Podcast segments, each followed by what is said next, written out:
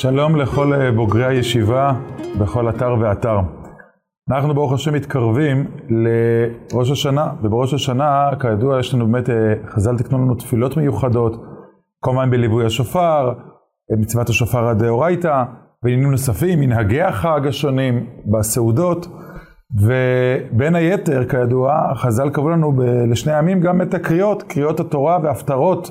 שלכל מועד ומועד יש את הקריאה שלו, המיוחדת לו.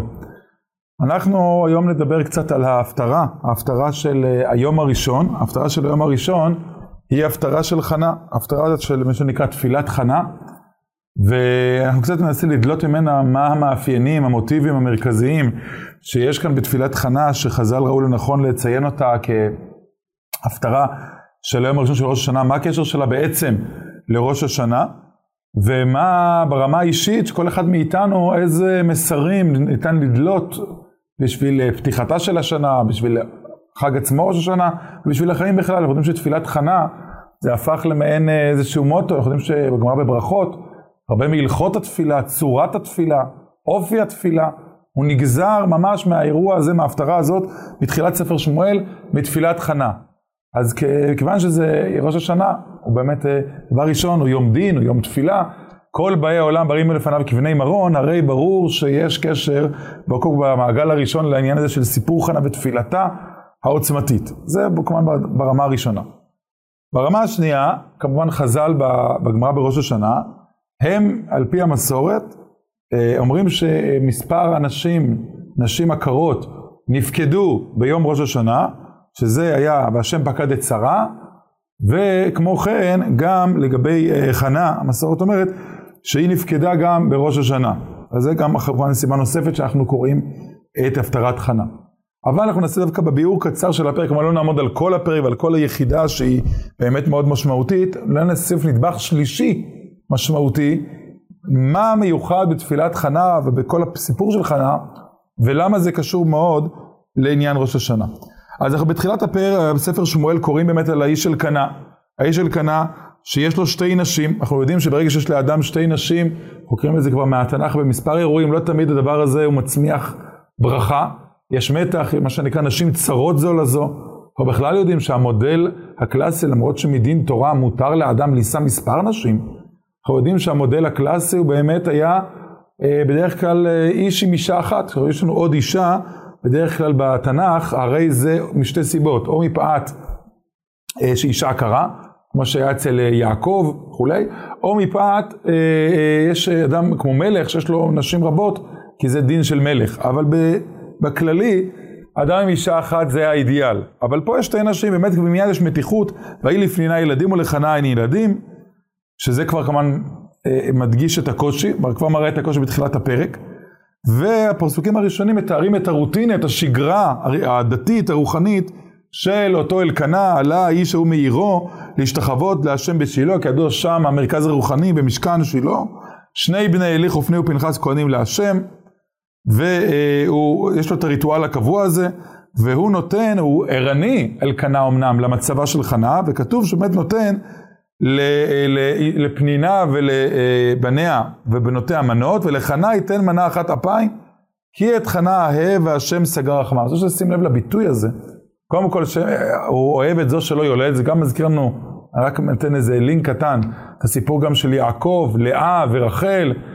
תמיד, לפעמים הזאתי שהוא דווקא יותר אוהב ויותר רוצה להקים את הבית, דווקא היא נמנעת, כמו יעקב עם רחל, שהיא גם נהיית תגרה, וגם פה, דווקא עם חנה, והוא נותן לה מנה אחת אפיים, הוא מרגיש בקושי, והוא מנסה לשדל אותה ולתת לה יותר, אז אה, אה, הוא נותן לה מנה נוספת, אבל כמובן זה לא אה, מרווה, וזה לא נותן את הפתרון כמובן לחנה, אבל צריך לשים לב לביטוי שלא הרבה שמו לב אליו, תראו בכל הפרק הזה כתוב השם סגר רחמה.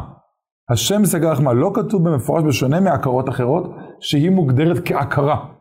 כאילו השם סגר לה את הרחם, יש לה מעין, אפשר להתפרש כמובן גם כהכרה ממש, כאילו יש פה בעיה ביולוגית, ממש אה, שקשורה לתהליך ההולדה, אבל אפשר גם לפרש את זה שיש לה איזושהי מניעה, כולנו מכירים שגם תהליך ההיריון הוא לא רק תהליך אה, ביולוגי של אה, זיווג, אלא הוא גם תהליך שקשור למעמד הנפשי, לקושי, לחסמים, פסיכולוגיים שגורמים או מסייעים כדי להיכנס להיריון ולהביא ילדים. כל פנים כתוב כאן, והשם יסקר רחמה.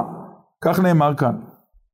ובהמשך הפרק באמת חנה מתמודדת, כידוע, עם שני, אה, עם הרבה מאוד קשיים, לא רק קושי עצמו שאין לה ילדים, והרצון להבאת ילדים וילדים שיהיו משמעותיים הוא בעיקר הפרק הזה, אלא גם היא מתמודדת עם הקשיים מול אה, פנינה, וכי עשת הצהרתה גם כעס, שפנינה קצת מקנטרת אותה, אמנם חז"ל התלבטו אם זה לשם שמיים או לא, אבל בפשטות היא קינטרה אותה כנראה על זה שאין לה ילדים.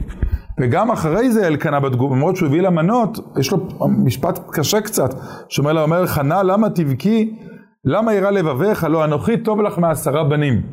כן, הפסוק הזה נשמע בהתחלה מנחם, אבל בעצם אם נעמיק בו טיפה, הוא קצת קשה. מה זאת אומרת על אנוכי טוב לך מעשרה בנים? יש תפקיד לבעל, ויש תפקיד לילדים, וזה חשוב, וזה חשוב מאוד, וזה לא, ואי אפשר להסתפק באמירה, הלא אנוכי טוב לך מעשרה בנים. על כל פנים, כשרואה את צרתה, גם של ההולדה וגם את הסביבה המקיפה אותה, באמת חנה עושה אה, פעולה, גם אם היא נודרת נדר ומתפללת, והיא מבקשת זרע הנשים, אה, היא כמובן מגיעה לשילה, ומתוך, ופה לא אמרתי, לומדים את הלכות תפילה, מתוך מרירות נפש, מתוך עוצמה אמיתית, מתוך, תתפלל על השם, חז"ל ביטאו, כן, הגיע עד כיסא השמיים, והיא נודרת, גם מתפללת וגם נודרת, יש פה שילוב מעניין שלא נעמוד עליו כרגע, בין תפילה לנדר, שתי משמעויות, והזכרת לנו לתשכח את אמתיך ונתת זרע אנשים ותטיב להשם מיני חייו ומורה לא יעלה על ראשו. אני רוצה זרע אנשים, אני רוצה, חז"ל לתת לזה מספר פירושים, אבל בפש, בפשט הכוונה אני רוצה ילדים, אני רוצה זרע אנשים, אבל לא סתם, ונתתיו להשם כל ימי חייו. אני רוצה באמת שהוא יהיה אה, ילד עם משמעות, עם תוכן, נתתיו להשם, כמובן אין הכוונה חלילה למולך חלילה משהו כזה, אלא כמובן במובן הרוחני, גם לפי ההמשך, ומורה לא יעלה על ראשו. באמת חז"ל התלבטו, האם מורה, תספורת לא תעלה על ראשו, האם באמת שמואל היה נזיר? האם זה מורה שהוא היה נזיר? אבל זה במחלוקת. על כל פנים, אבל זה ברור שהעניין הוא באמת איזושהי הקדשה להשם, דמות גם של מנהיג, אנחנו יודעים מי זה יצא שמואל, מנהיגם של ישראל, וגם בתפילה המרגשת והקשה הזו, גם פה היא מתמודדת אפילו מול עלי, שגם היא מבט ביקורתי, חושב אותה לשיכורה, והיא גם איתו, היא מתייחסת אליו, היא לא מזלזלת בו, הפוך, היא פונה אליו בכבוד, ואז עלי מתנצל וכולי, עוד פעם לא נעמוד על כל הנקודות, אבל אני בא לומר, שיכול להיות שכל העימותים שהיא עוברת, גם העימות האישי שלה עם, עם הלידה, גם עם הסביבה, עם פנינה, אולי גם משפט שאלקנה אמר לה, גם עם עלי הכהן, שהיא כבר באה להתפלל ואומר לה, כבר רוצה להוציא אותה החוצה, למה את שיכורה?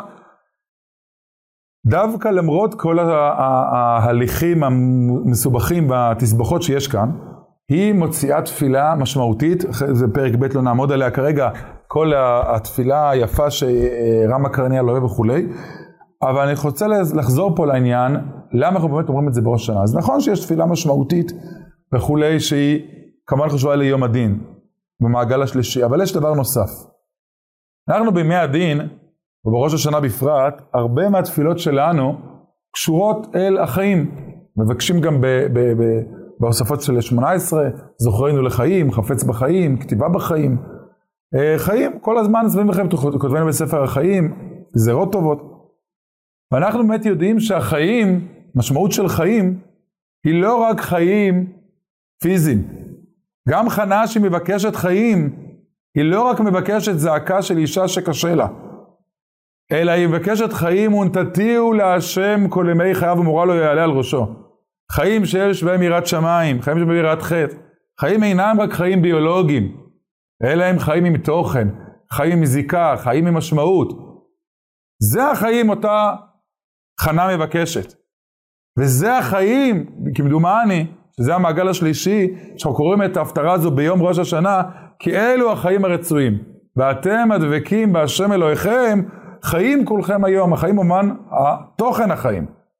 גם בתורה בכלל יש מספר מקומות שיש חיים במובן הפיזיולוגי, וחיים במובן כמו ובחרת בחיים, הכוונה היא בחרת בתורה, במצוות, מעשים טובים, בתוכן החיים. ואלו החיים הראויים. ובלעדיהם, בלי החיים הללו, בלי חיי רוח ותורה, הרי החיים גם הפיזיולוגיים אינם חיים. ואם נסכם ונאמר, יש פה, מה שרציתי אה, לרמוז בתחילה, שיש פה מסר נוסף. אמרנו שלא כתוב במפורש שחנה הייתה עקרה, כתוב והשם סגר רחמה. ולפעמים באמת זה הנקודה.